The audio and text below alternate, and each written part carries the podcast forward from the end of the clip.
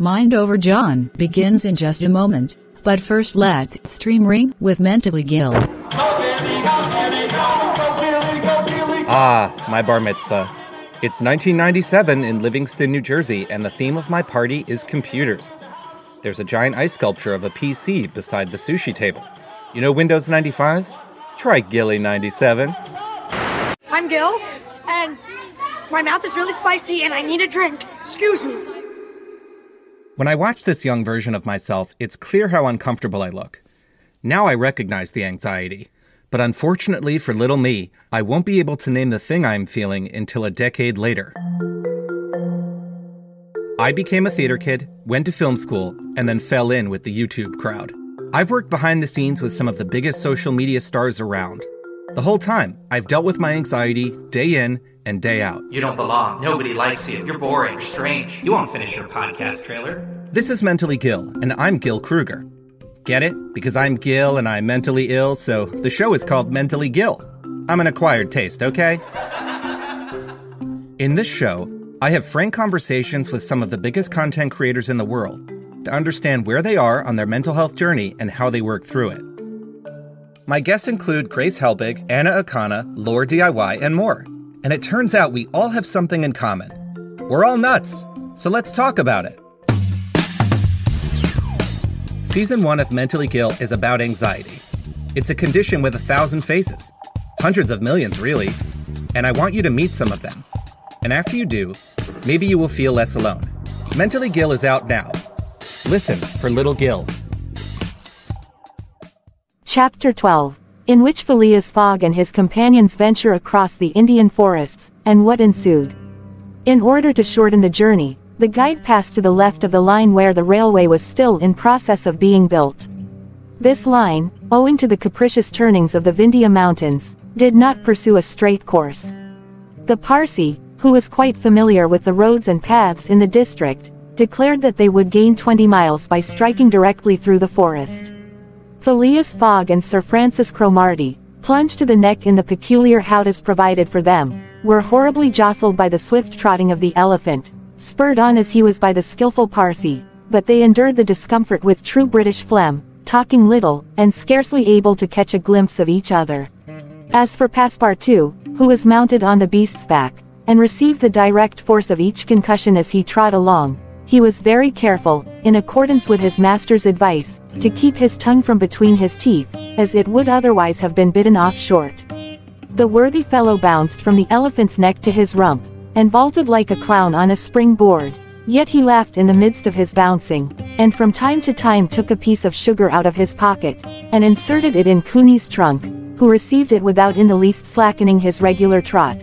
After two hours the guide stopped the elephant, and gave him an hour for rest, during which Kiouni, after quenching his thirst at a neighboring spring, set to devouring the branches and shrubs round about him. Neither Sir Francis nor Mr. Fogg regretted the delay, and both descended with a feeling of relief. Why, he's made of iron.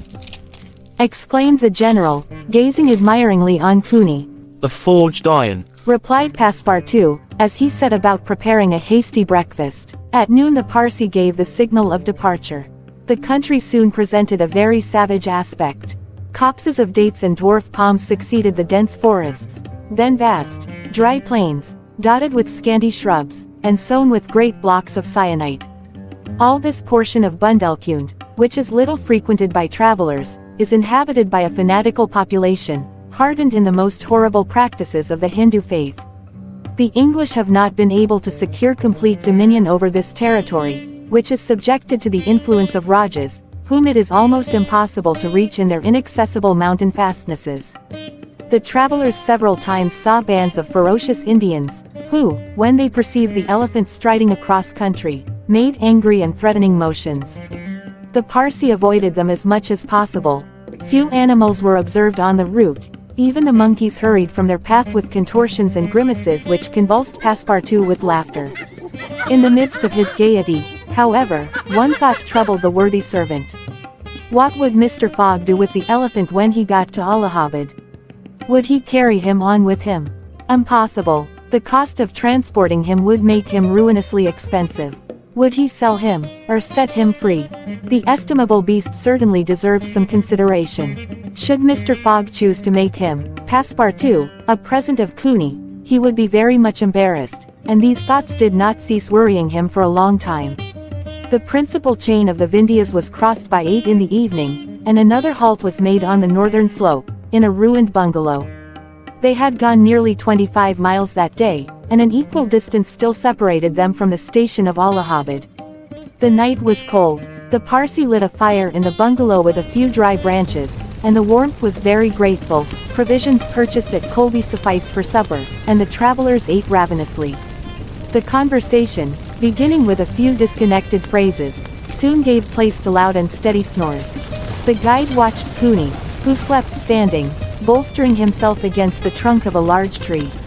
Nothing occurred during the night to disturb the slumberers, although occasional growls, front panthers and chattering of monkeys broke the silence. The more formidable beasts made no cries or hostile demonstration against the occupants of the bungalow. Sir Francis slept heavily, like an honest soldier overcome with fatigue. Passepartout was wrapped in uneasy dreams of the bouncing of the day before. As for Mr. Fogg, he slumbered as peacefully as if he had been in his serene mansion in Savile Row. The journey was resumed at 6 in the morning, the guide hoped to reach Allahabad by evening. In that case, Mr. Fogg would only lose a part of the 48 hours saved since the beginning of the tour. Kiouni, resuming his rapid gait, soon descended the lower spurs of the Vindhyas, and towards noon they passed by the village of Kallenger, on the Cani, one of the branches of the Ganges. The guide avoided inhabited places, thinking it safer to keep the open country, which lies along the first depressions of the basin of the Great River. Allahabad was now only 12 miles to the northeast. They stopped under a clump of bananas, the fruit of which, as healthy as bread and as succulent as cream, was amply partaken of and appreciated. At 2 o'clock the guide entered a thick forest which extended several miles, he preferred to travel under cover of the woods.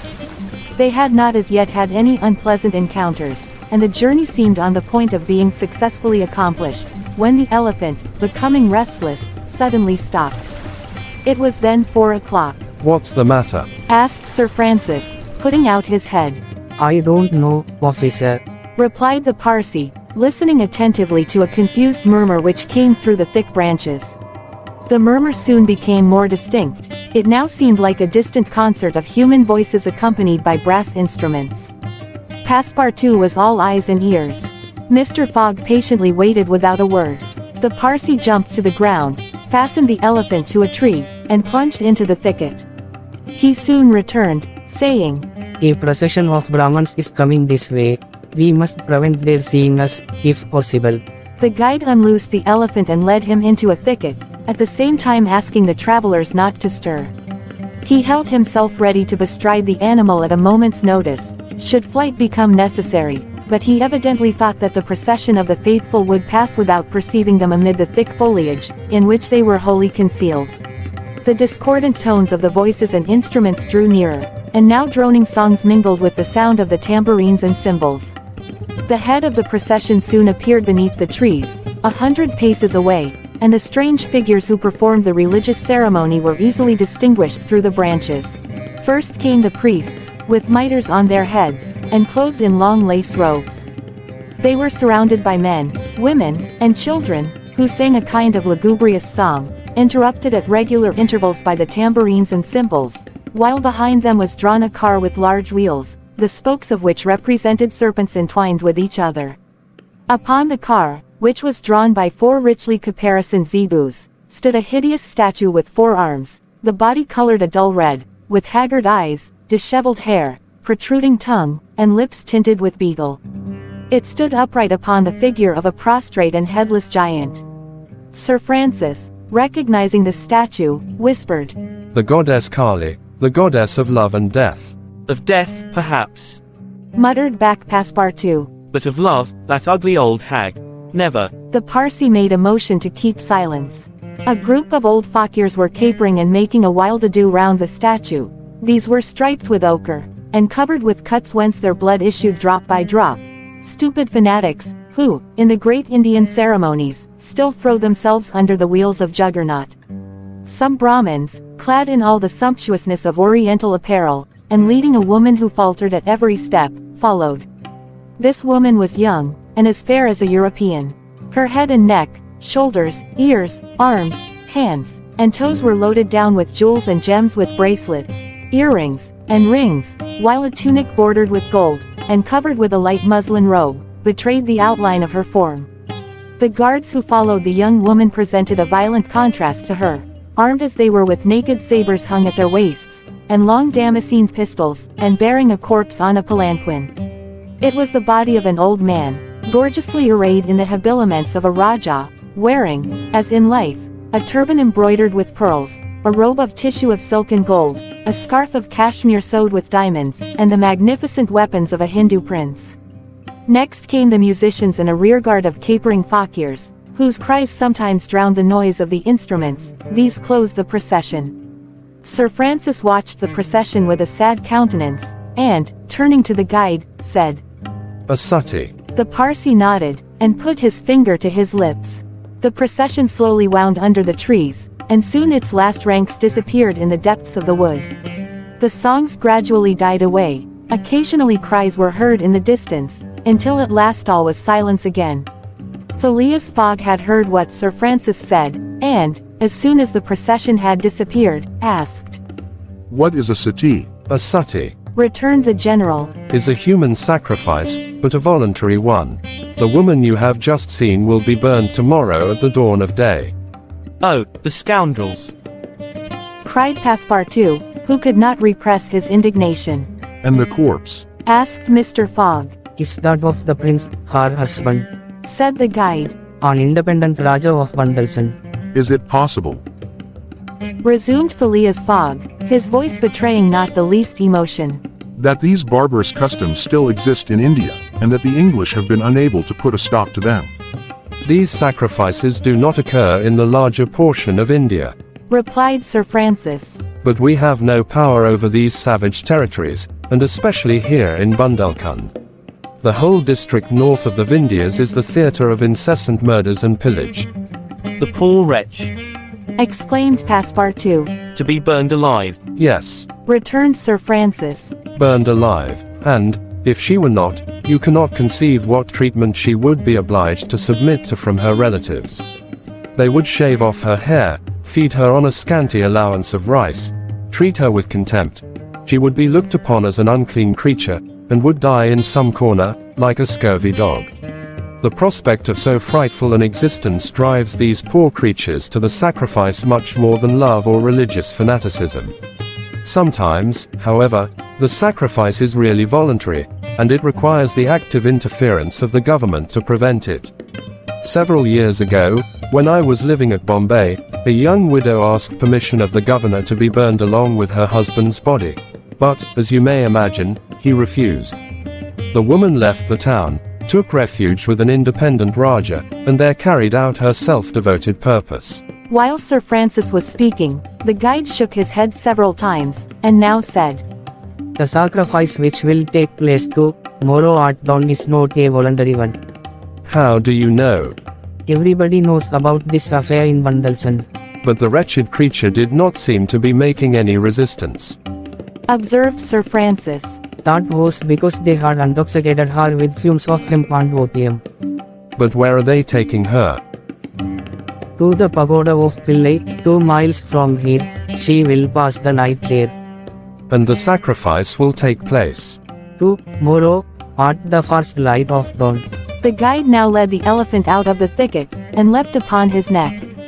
Just at the moment that he was about to urge Kiouni forward with a peculiar whistle, Mr. Fogg stopped him, and, turning to Sir Francis Cromarty, said, Suppose we save this woman. Save the woman, Mr. Fogg.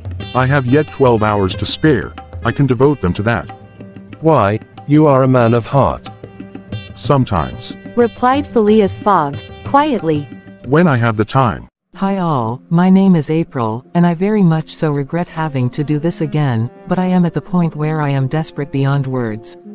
Please, please don't stop reading. There is no way to encapsulate how I feel in words fully, there is no way to describe the pain I am in. So if you have time, I would appreciate you listening more than anything. Here is my story. On August 20th, I was driving on the 5 highway in Chula Vista, going approximately 65 to 70 miles per hour in the second lane, when in a matter of seconds, my life was changed forever. A car parked on the left side of the freeway with no lights on suddenly pulled out in front of me, perpendicular to the road. As a result, I T-boned him at high speed. His vehicle then spun out and hit another car with two passengers in it. He left the scene of the incident somehow, it was a hit and run. I was immediately taken to the hospital and treated for injuries to my neck and back. I suffered whiplash and a severe concussion. It was truly a miracle that I made it out without any severe injuries or even with my life. If I had turned the steering wheel even just a little bit, I would not be here typing this.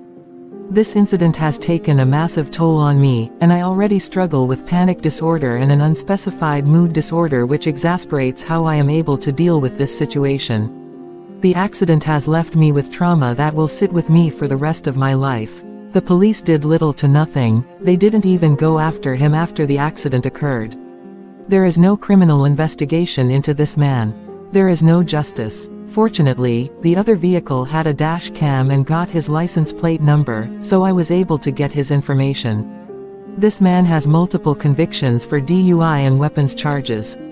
Driving under the influence is clearly a pattern for him, and now that he knows he can get away with it, he will most definitely do it again. I am doing everything in my power to ensure this happens to no one else, but there isn't much I can do.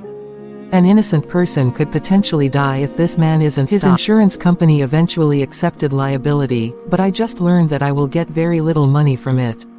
The small amount of compensation will be split between the third party he hit and me, and then the 33% of what I get will go to my attorney. My mother does not make very much money, and my father does not want to support me financially in any way. I see GoFundMe as my only option at this point. So I am relying on the kindness of others to help me navigate this devastating situation. I worked as a delivery driver then, so both my car and job was taken from me in a blink of an eye. I have spent over $1,000 on Ubers, just trying to get to school. I received this money from the kind people that donated to my previous GoFundMe, but it is running out, and I still have no source of income. I rarely see my family or friends as I can't afford to visit them. I desperately need physical therapy, but again, I can't afford to get to the appointments, which are typically three times a week. On top of all that, I'm taking five classes, and the stress of this situation makes it extremely difficult for me to focus or sometimes even compose myself at school. I ran out of class today because of a panic attack. This money will allow me to get to school without spending over $30 every time, and I will be able to get the medical attention that I need. I can see my family and get food and other necessities. If you've read this far, I am beyond thankful for you listening to me and my story. Please consider helping if you are able, even just sharing this would mean the absolute world to me. I am so sorry, I absolutely hate asking others for help with things like this, but I really am stuck right now. I don't see any other way out. I relapsed into self-harm because of this situation and had very dark thoughts I cannot go into further. Please, consider a share. I'm sorry and from the bottom of my heart. Thank you. Thank you April for sharing your story with us. Here on Mind Over John, we are breaking barriers of storytelling. I want you to also understand this version was spaced, please share. And that's exactly what we did. If you would like to know more about April, the link to her GoFundMe is included in the description of this podcast and can also be found on mindoverjohn.com slash podlinks.